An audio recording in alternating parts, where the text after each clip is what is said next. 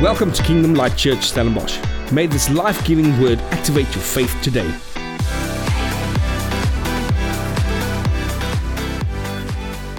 This morning we're starting with, um, with a great new uh, se- series that, that, um, that is only going to be this week and next weekend. But I really felt that God's given me a word for, for us for Easter. And, um, and the topic of the three sermons that we're going to do is the bridge. And uh, you might wonder, what is this all about? What is this connected to Easter? Don't worry, you're going to figure out today, and you're going to see where God's going to lead us today. Now, this morning, I want to build a bit of foundation for next weekend. I know sometimes we so eagerly run into Easter and we go on holiday and it, it's amazing and it's so cool and we do Easter egg hunts, but sometimes the world, and lately the world has gone into this marketing frenzy over Easter. Same with Christmas. We go over into this marketing frenzy, this Easter eggs, and we chase rabbits, and it's amazing. And listen, I, I like myself an Easter egg, come on. We do Easter egg hunts with the kids, and it's fine, and, and, and it's okay. We're not religious. We enjoy this, but we, we, we, we take this weekend and we remind ourselves of the true power of Easter. And I want to build a foundation of trusting God to this year go deeper. To really go deep in a place where God can stir an expectation in your hearts to, to Lord, I just want to not just go through another weekend. Yes, it's a rest weekend. It's fantastic. You already, you also created us to rest. But I have an, I've got an expectation this year, this year to go deeper in you. To go deeper in you, to see more of you, to see more of your love, to experience more of you, Father. There's a, a story of two brothers who, who lived on a small, a a, a little farm. And, and they grew up together and they built houses close to each other, about 50 meters from each other. And the two families grew together. They grew up. They had kids together. I mean, the kids grew up. To, I mean, it's just amazing. They ate together. They had fun together. And one day, the two brothers had a, a disagreement. And the disagreement went to another level and they stopped speaking to each other. And the stop speaking went from two days to one week to two months. And before they could get themselves, the disagreement went to bitterness. And they didn't speak to each other at all. They literally ignored each other. Till one day, the one brother was so mad at his brother, they started yelling at each other from home to home. And he said, I'm over this. And he took his small TLB and he made a big trench between the two houses. A big trench so that his brother could not come close to him and later on, with all the rain, it actually became a small river between the two houses. And after a few years, the two families didn't speak. They only saw each other from a distance. They couldn't get close to each other. And then one day, a carpenter knocked at the one brother's house who didn't do the trench. His other brother did, and he asked for work. And he said, Listen, do you have any carpentry work for me? And he said, Brother, yes, I have. I want you to build a wall in front of this ugly trench so that I can't see my brother anymore. I don't want to see him. Just make sure the wall is big enough so that I can only see the wall. And he says, I'm going away for the weekend, when I'm coming back, I want to see this wall. And so he went away, and when he came back, it was at night, he went to sleep, the next morning he woke up, and he walked out of his back porch, and instead of a wall, the carpenter built a bridge over the trench. And before he could do anything, he looked up and his brother was already halfway over the bridge on his way to him. And he didn't know what to do and what to say. And his brother said, Oh, brother, I'm so glad that you reached out.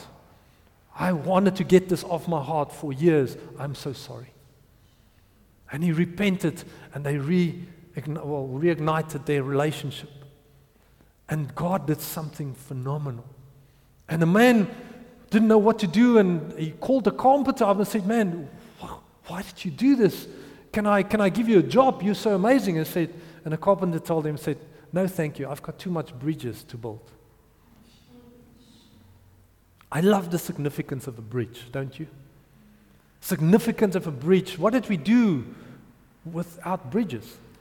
You see, the definition of a bridge is a structure built because of a physical obstacle a physical obstacle. And the purpose of a bridge is to provide passage over that obstacle. Have you thought about it? You see, we take it so lightly. We just drive, and sometimes we're over a bridge and we don't know about it, but there was an obstacle that kept you from going from one place to the next. Did you realize that? You see, the bridge makes it possible to cross an obstacle that couldn't be crossed before, right? It was an impossibility that they made possible because of a bridge. But today we see so many people that are facing obstacles in life. Some of you sitting here today and you're facing some obstacles. Maybe some decisions you have to make, things you have to plan, organize, but it's an obstacle for you to get from one place to the other place. And you can't get to the other place before you don't overcome this obstacle in your life. Now, today I want to look at how Jesus was getting ready to build a bridge. How Jesus was getting ready to cancel all impossibility in our lives. Are you ready? I'm going to go to a story that we all know so well, but I'm going to take a bit of a different angle with it. Right after Jesus had the Last Supper with his disciples, they went to the, the, the, the Garden of Gethsemane. So let's read it together. He said, Then Jesus went with his disciples to a place called Gethsemane. And he said to them, Sit here while I go over there and pray. He took Peter and the two sons of Zebedee along with him. That's uh, John and uh, James and John. Um, John and James, yes. And he began to be sorrowful and troubled. Then he said, then he said to them, My soul is overwhelmed with sorrow to the point of death. Stay here and keep watch with me. Going a little farther, he fell with his face to the ground and prayed, My father, if it is possible, may this cup be taken from me, yet not as I will, but as you, as, as you will. Then he returned to his disciples and found them sleeping. Couldn't, couldn't men keep watch with me for one hour? He asked Peter. Watch and pray so that you will not fall into temptation. The spirit is willing, but the flesh is weak. He went away a second time and prayed, My Father, if it's not possible for this cup to be taken away unless I drink it, may it be your will be done. When he came back again, he found them sleeping because their eyes were weary or heavy. So he left them and went away once more and prayed the third time, saying the same thing. Then he returned to the disciples and said to them, Are you still sleeping and resting? Look, the hour has come and the Son of Man is delivered into the hands of sinners. Rise, let, let us go. Here comes my betrayer. It's a long piece and it's, a, it's, it's quite, a, quite an intricate piece that Jesus went for three times and prayed and came back and said, Why are you sleeping? But the one thing that for, for me that was quite amazing is that he was sorrowful. Sorrowful. Now, who wouldn't be sorrowful? Come on, I, I think the, the first time when I read this, I thought, yeah, man, he was sorrowful because he was scared of dying, because he knew what was coming. You know, the place, the Gethsemane, the garden, was called the place of, place of pressing. It was the, underneath the Garden of Olives, and it was the place where they pressed the olives. And Jesus went there for praying, but he was in a pressing moment in his life. You see, I always thought that Jesus was struggling personally through this thing of like, tomorrow I'm going to die, but it's not going to be a normal death. This is going to be tough. This is going to be, I mean, I'm going to have to die for everyone on earth. Who wouldn't be suffering at that moment? You see, it's like when we were children. Come on, all the parents. I know the kids are out here, but when I was a kid, I usually messed up quite a lot. You know, I was the only son of, uh, we were four kids and I was the oldest and I was the only boy. And so I messed up. I had to, I had to keep myself busy. And then usually when you did the worst of the worst thing, my mom will come out and she was like, go and sit in the bathroom and wait for your dad to come home. I had two friends of mine, my two friends, they burned down the whole backyard one day. And at the age of four or five, and they also sit sitting in a bathroom from 2 o'clock till 5 o'clock waiting for dad. And in that moment, waiting for dad, it's that agony of waiting. No, man, uh, nonsense is coming. My, there's big problems when dad is, is home. Any, am I talking to anyone here? You know exactly. And man, if dad comes into that house, you know the car parks, you know dad walks in, hello, no, and you know it's T minus two minutes.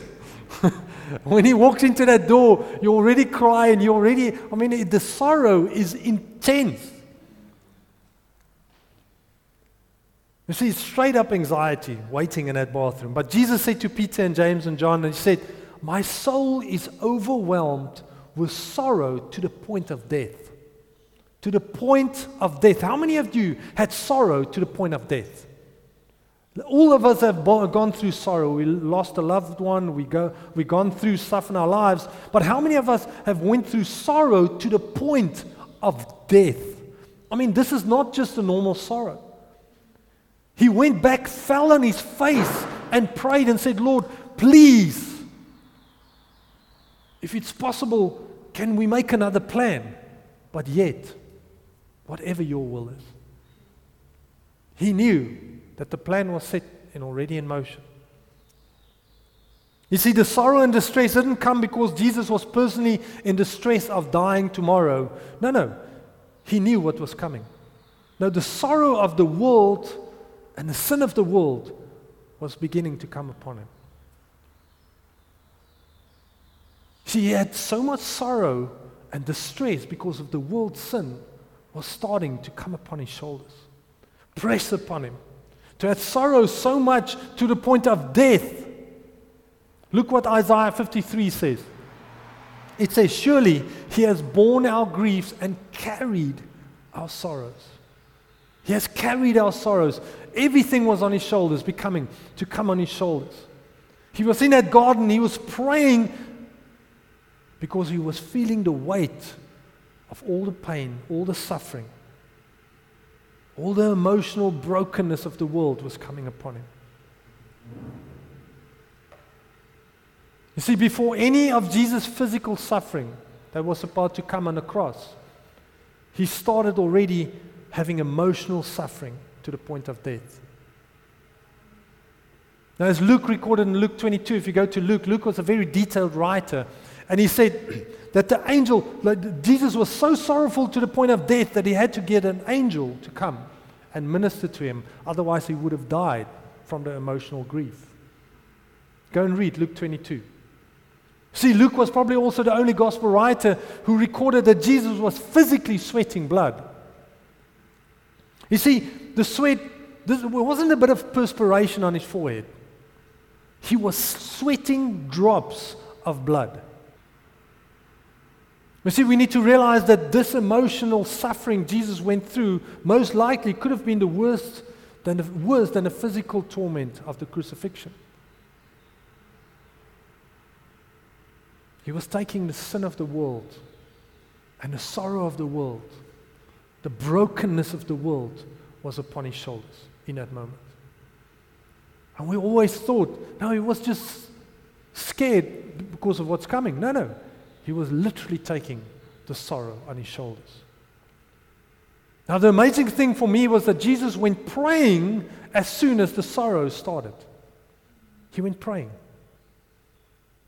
Then he came back to the, to the disciples that were sleeping but as the sorrow became worse, guess what he did? He went back and fell on his face. As the sorrow increased, his prayer increased.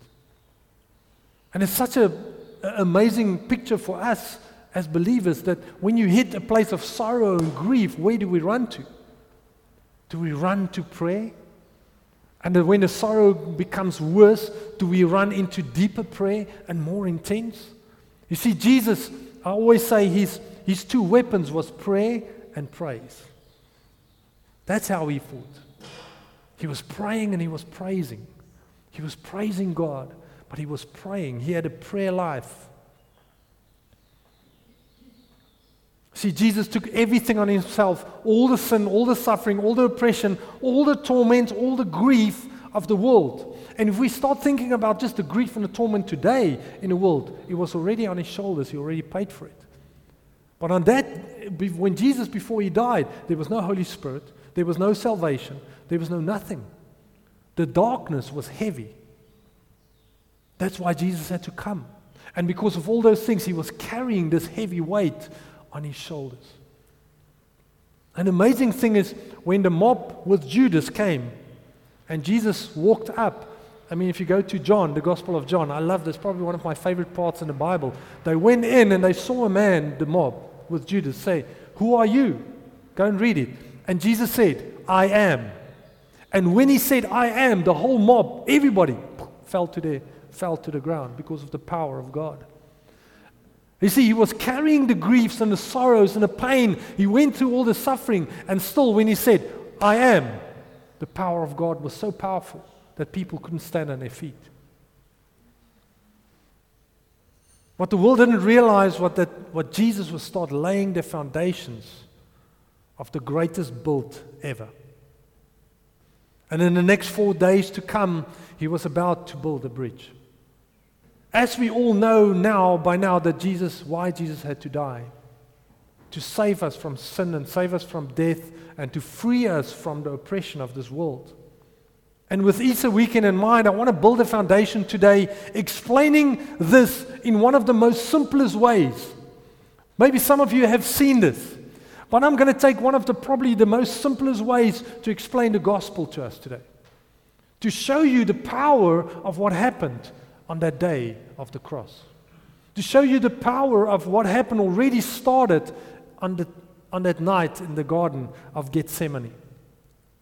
See, most people will see this explanation, and most of you probably have seen this, but it's okay. I really felt that, that we need to look at this picture again of the gospel and of Jesus and why he was carrying the sorrow on his shoulders in that moment. And if we understand this, it will open the foundation and the power of the Easter for you again. So, I made an illustration for us. And and, and, I, and I hope you, you don't mind my, uh, my, um, my PowerPoint pictures. So here we go. We've got the little KLC guy there, and we've got God, and maybe that's you this morning, and maybe we can put ourselves in that place. So all of us are in the world because God has given us life, and God is in the world, and He's coming also came to give us life, and, and, and this is the picture. But the great thing about it is, God has created us all for relationship. And there is something in you, something deep inside of every one of us that is looking for relationship. If you don't know God, maybe you can remind yourself in the days before salvation or before you really knew God or before you really stepped into that place of true salvation, there was always a seeking for something greater. I, I was looking for something but I didn't really know what. So I was, maybe you dived into this and that and, and relationships and stuff to find the ultimate relationship. There was also, but the amazing thing about it is God always wanted relationship. He created us for relationship. That was the only reason He created us on earth. He made us the centerpiece of creation so that He can have relationship with us.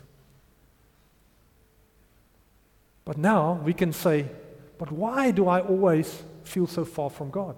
How many of you have come to a place in your life that I feel just far from God today? I just feel far from Him. Lord, where are you? I feel so alone. I feel so far from you. It feels like a gap between me and you. Ever been there? Lord, there's a gap between me. I mean, do I need to, Lord, what did I do? Did I offend you? And we ask that why question so many times in our lives, knowing maybe the truth that your life is in the right place. But we ask, Lord, why do I feel so far from you? Oops. So Isaiah 59, verse 2 says, But your iniquities have separated you from your God, and your sins have hidden his face from you so that he will not hear. You see, it says that our sins have separated us from God. And no matter if you have sinned in the last two weeks or not, we all were born into sin because of what Adam and Eve done. We were born into sin, it was a big problem. And because they have sinned, they gave the keys of the kingdom and authority to the enemy the day when they failed in the garden. And it means that there is a big chasm or a gap or a whatever, a canyon between us and God, which is quite a bit of a problem. It's a big problem. And they call it a problem of creation, the problem of creation in terms of what Adam and Eve have done.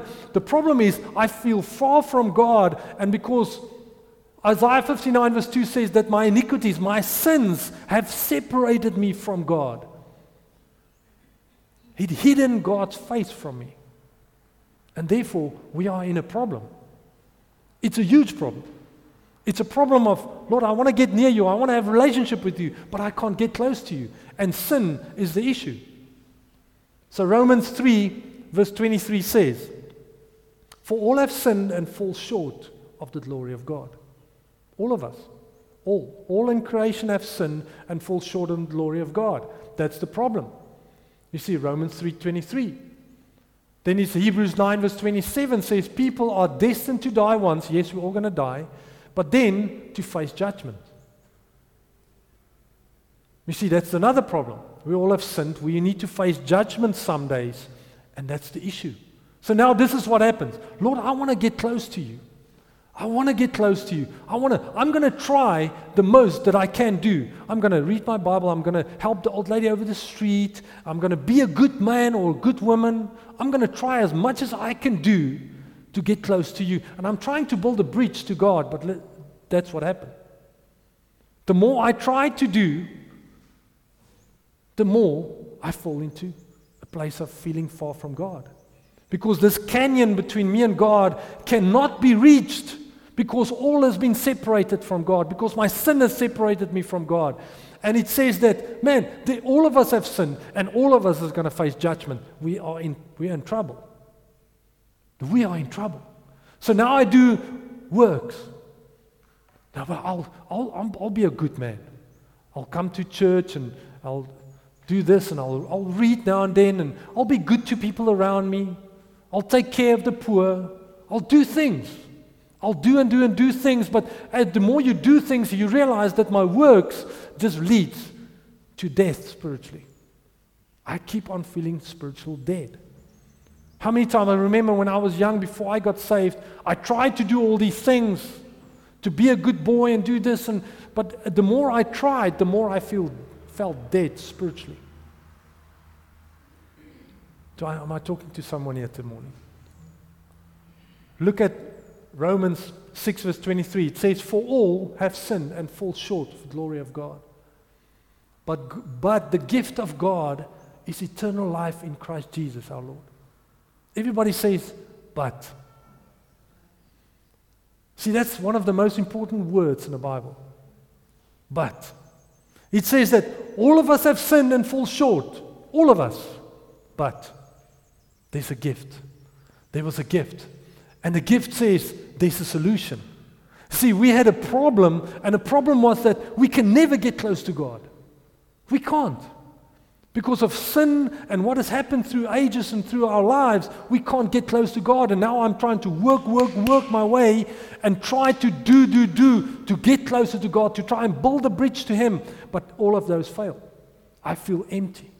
I feel more empty every day. And I'm trying to do through works which I couldn't because I was in sin. But then the scripture says, but the gift of God is eternal life in Christ Jesus. Jesus gave life. He came to give life. You see, John 10:10 10, 10 says, "The enemy comes to kill, steal, and destroy, but I have come to give life and life in abundance." John 10:10. 10, 10. There's abundant life in Jesus. Look at John 5, verse 24. And now the story gets interesting. It says, Most surely I say to you, he who hears my word and believes in him who sent me has everlasting life. Now, this is Jesus, this is red letters. This is Jesus saying this. In him who sent me has everlasting life and shall not come into judgment, but has passed from death into life. You see, this is good news. It looks like a solution to a problem. We all were I mean, listen, you've seen, we, the humanity was in, was in serious need of a savior. We were in problem. Uh, we were in a huge problem. We couldn't get close to a God who wanted to have a relationship with us. And then God says, wait, but my son gives everlasting life. Look what Romans 5. So, so what does um, John 5 say? He says, Jesus gives life. There's no judgment and there is no death. There's no judgment and there's no death. So we're standing in a place that says that all have sinned and fall short. There's judgment for you, there is death for you. And that's a problem. And there's a, a, a, gap between us and God. We can't get close to Him. And then God says, Well, wait, I've got a solution. Romans 5 verse 8 says, But God demonstrated His own love towards us in that while we were still sinners, Christ died for you. While you were still messing up, while you were still cheating or stealing or doing the things that you're doing on that side of the, the gap, Jesus said, I'm still going to come. I'm going to die for you. I'm going to give everything for you. And through that, I'm giving you life in abundance, no judgment, no death. And then Jesus comes and he do that. Jesus becomes the bridge that bring a solution to the issue, the problem that humanity had. And then we all know John 3:16. That's the foundation for that bridge that God said, For God so loved the world that He gave.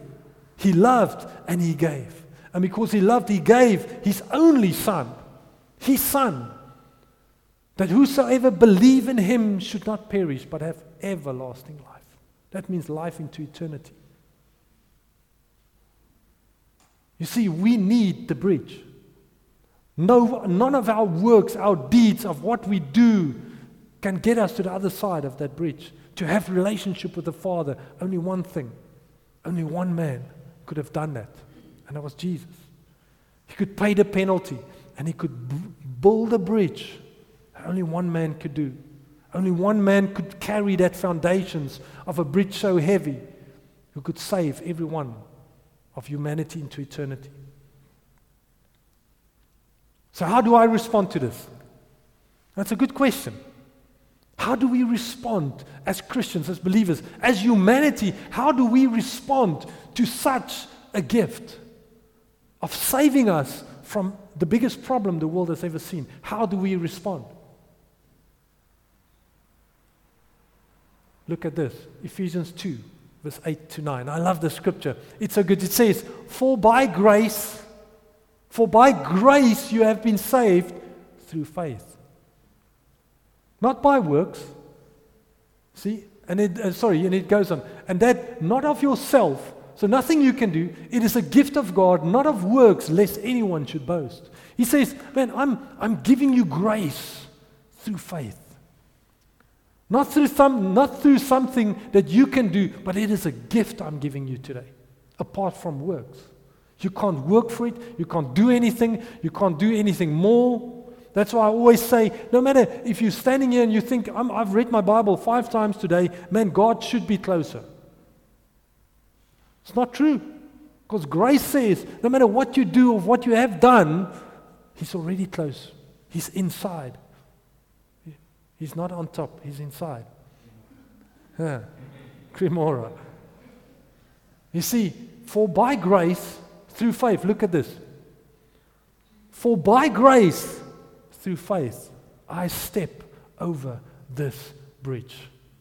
I step over these problems in my life. I step away from all the sin, all the judgment, all the death. Although you feel condemnation or guilt in your life, you step over this bridge because I realize that there is grace for me. Oh my goodness. I don't feel guilty anymore because God has given me grace, but now I need to take my faith and step over this bridge into the promise of everlasting life, no judgment, no death. God could have forced us and said, Now you shall do this. And He said, I'm going to give you the only choice. See, God couldn't control anyone. Jesus didn't control even His disciples.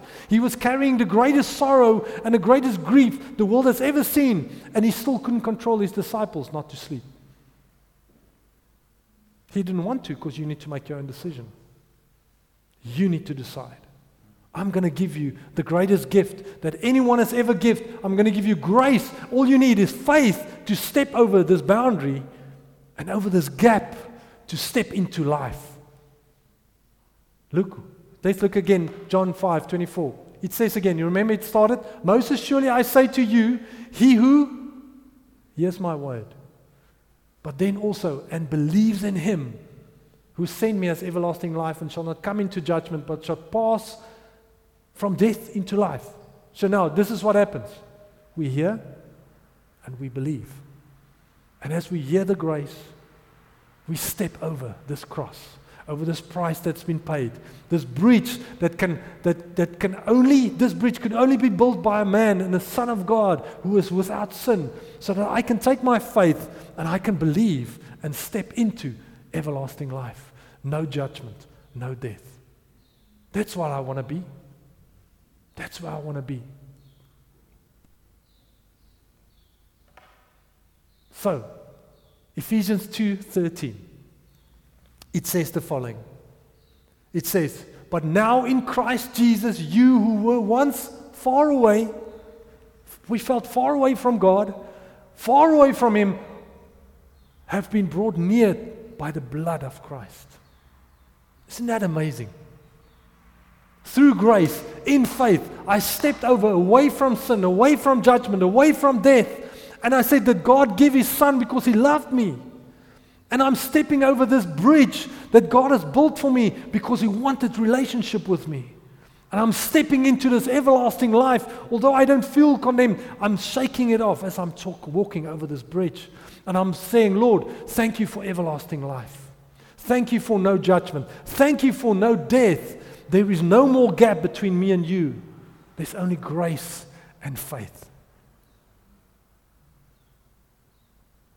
You see, we need to realize that this is the story of the gospel. This is the story of a gospel where a man came and he gave up divinity, he gave up his Godhead, and he became a man so that he can pay this penalty for us who were in a huge crisis and a big problem.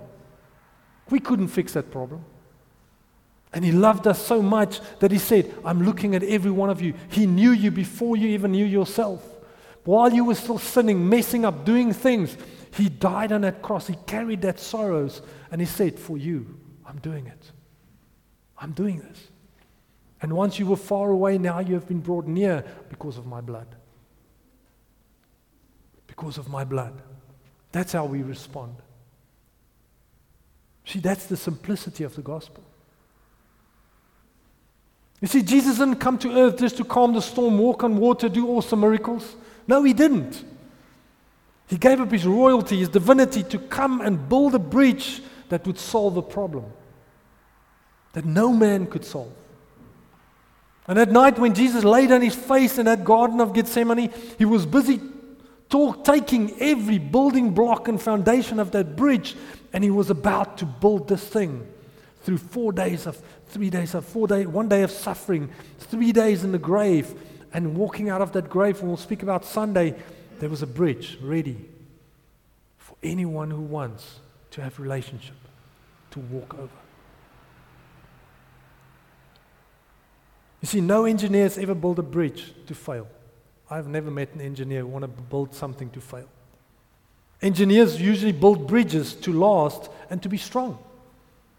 That's the, that's the whole idea. No matter how heavy our sin is, no matter how much your mistake or many mistakes you have in your life, the bridge that Jesus has built will never fail. No matter how heavy the weight is you'll carry over this bridge, it will never fail. We just need to realize that it is for me. It is for me. The sole purpose of this bridge was for us, God's creation, to be able to have relationship with the Father. He wanted you to move over and stand with Him. Enjoy relationship with Him. Enjoy His presence, His peace. Know His heart for your life. He didn't want you on that side.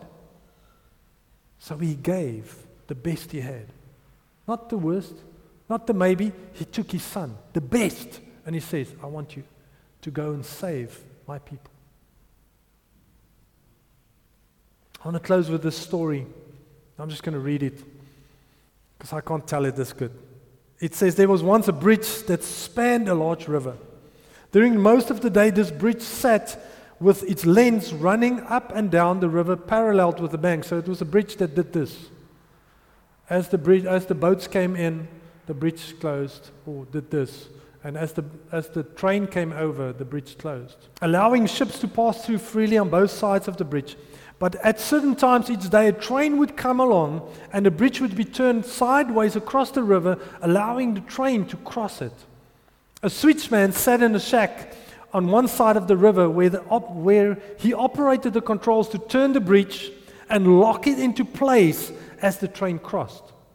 One evening, as the switchman was waiting for the last train of the day to come by, he looked off into the distance through the, through the dimming light and caught a sight of the train lights. He stepped into the control and waited until the tra- train was within prescribed distance. Then he was to turn the bridge, and he turned the bridge into position, but to, no, to his horror, he found that the locking control did not work. So the bridge worked, but it didn't lock, it didn't close all the way. If the bridge was not securely in position, it would cause the train to jump the track, go off, crashing into the river. And this would be a passenger train, the last train of the day, where many people were on their way home. He left the bridge turned across the river. He left the bridge turned across the river and hurried and ran across to the other side of the river where, where, he, where there was a, le- a lever switch he could hold to operate the lock manually. He would have, hold, he would have had to hold that lever back firmly as the train crossed. He could hear the rumbling of the train now, and he took hold of the lever and leaned backwards to apply his weight to it, looking at, looking at the bridge. He kept applying the pressure to keep the mechanism locked. And at that moment, so many lives depended on this man's strength holding that lever down. Then, coming across the bridge from the direction of his control shack, he heard a sound that made his blood run cold. Daddy, where are you? His four year old son was crossing the bridge to look for him. His first impulse was to cry out and to uh, cry out to his child, Run, run! But the train was too close, and the tiny legs would never make it across the bridge in time. The man almost left his lever to snatch up his son and carry him to safety, but he realized that he could not get back to the lever in time to save his son and the train. Either many people on a train or his own son had to die. He took but a moment to make the decision. The train sped by safely, swiftly on its way, and no one aboard was even aware of the tiny broken body thrown mercif- mercilessly into the river by a rushing train. Nor were, they aware, nor were they aware of the pitiful figure of the sobbing man still clinging to the locking lever, lying on the ground as the train passed. They did not see him walking home more slowly than ever to tell his wife that, he, that their son just died brutally.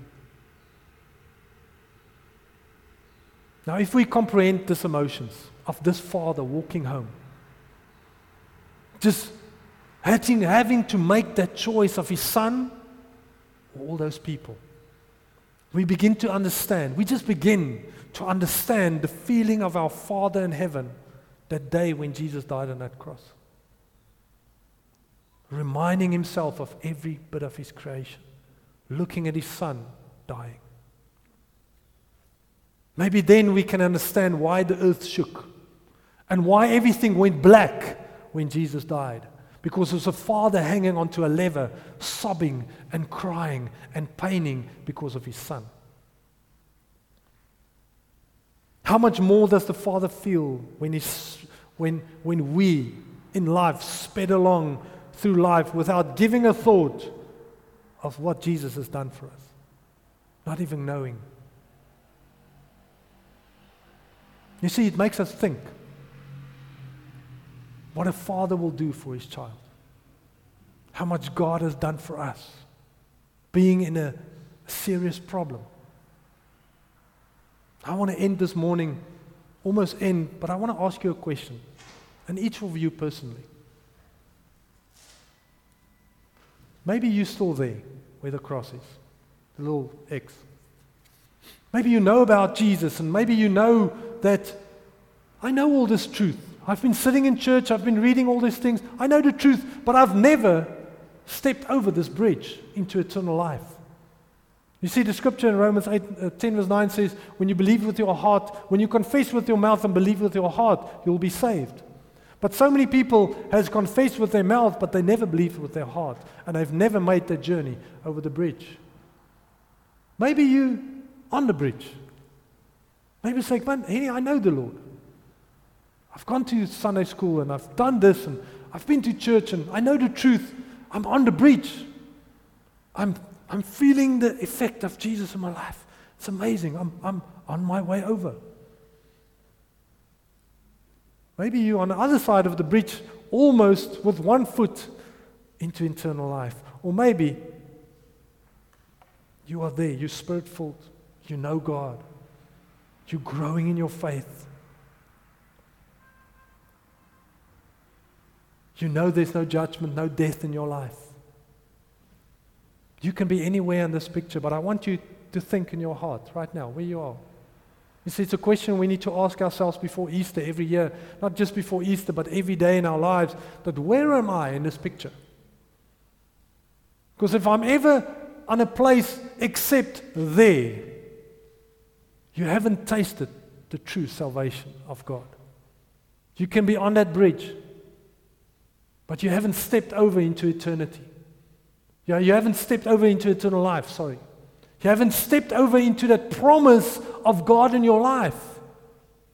And maybe you're still struggling with stuff in your life and you don't know why all the struggles are still in my life, but you are still there. You're still, you're still flirting with the whole Christian thing. I want to have one foot in the world, one foot in Christianity, because I don't want to leave a bunch of stuff in my life. Because what if I'm not going to have fun on that side? That's what I thought. But see, we need to make a decision in our lives to step over, to walk over to that bridge and say, No more. No more sin, no more death, no, no more condemnation, no more guilt in my life. I'm going to step over to that place and say, Lord, today I'm making a true decision and stepping over this. And this is, this is what Jesus has paid for. Not for us to be there or to be there, to feel that I'm almost there. No, no, He paid for us to be there. Listen to 1 John 4, verse 9. I want to end with this this morning. It says, In light of God's sin, uh, in light of God's love shined within us, when He sent His matchless Son into the world so that we might live through Him. Through Him. This is love. He loved us long before we loved Him.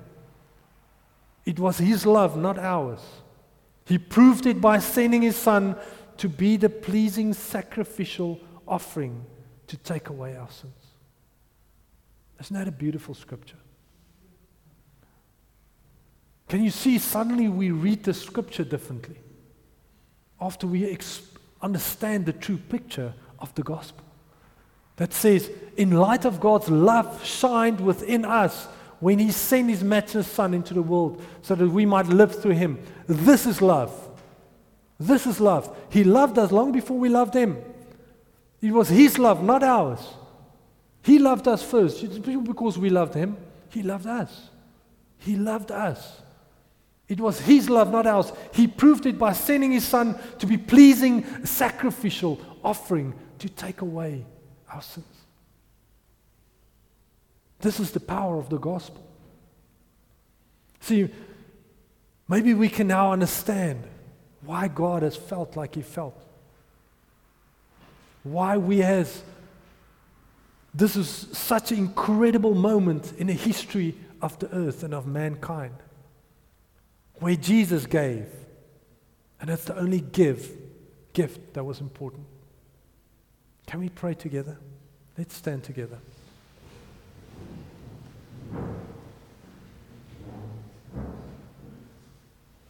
Let's just close our eyes. Father, we thank you this morning. We thank you, Father, that, that the price you have paid, we could never pay, Father. We could never pay. We could never do anything. There's no work, no do, or anything we can do that can bring us closer to God. The only thing is Jesus who has done it already. Jesus who has paid the penalty. He has bared the grief and the sorrow on his shoulders. Every brokenness, every sin of this world, he has carried on his shoulders to build a bridge so that we can live Father, we want to honor you today. We want to declare that you are mighty. You are our Father. We want to declare that we love you. Thank you for your Son that has given us everything. I want to give an invitation this morning. If you are here this morning, I can't speak about these things without challenging each and every one of us this morning. Maybe you sitting here this morning and you feel that I'm one of the crosses, but I'm not the one next to God. I'm on the bridge, but I'm not next to God. I haven't made that final decision. I said, Lord, I'm giving everything. You see, Lord, the Lordship of Christ says if, you, if He is not Lord of all of your life, He is not Lord at all. He wants to be Lord of everything in your life, every decision, everything, every habit, everything you do in your life. He wants to be Lord over. Not to be a religious hold on you, but He wants to free you into His grace. If that's you this morning, don't you just, while all our eyes are closed, just slip your hand up and down. That's fine. Just for you.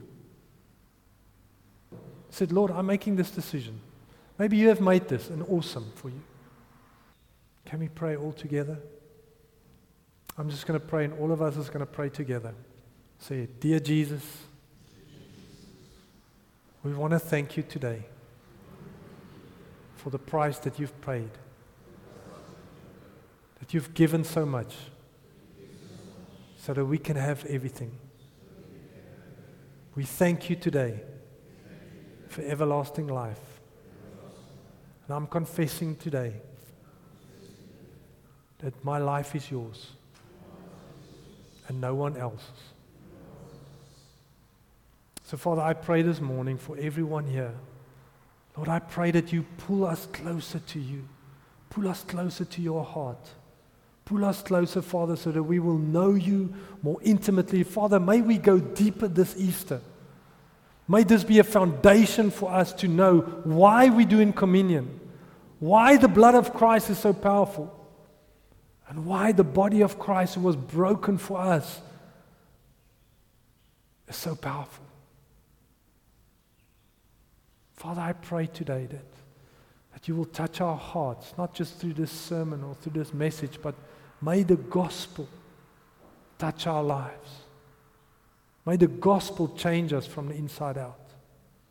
And may this Easter, Father, be a moment where we see more of your love, more of your goodness, more of your grace, and more of you, Father. We pray that all in the name of Jesus. Amen. Thank you for listening to our weekly sermon. For more detail, visit www.klcstellenbosch.co.za.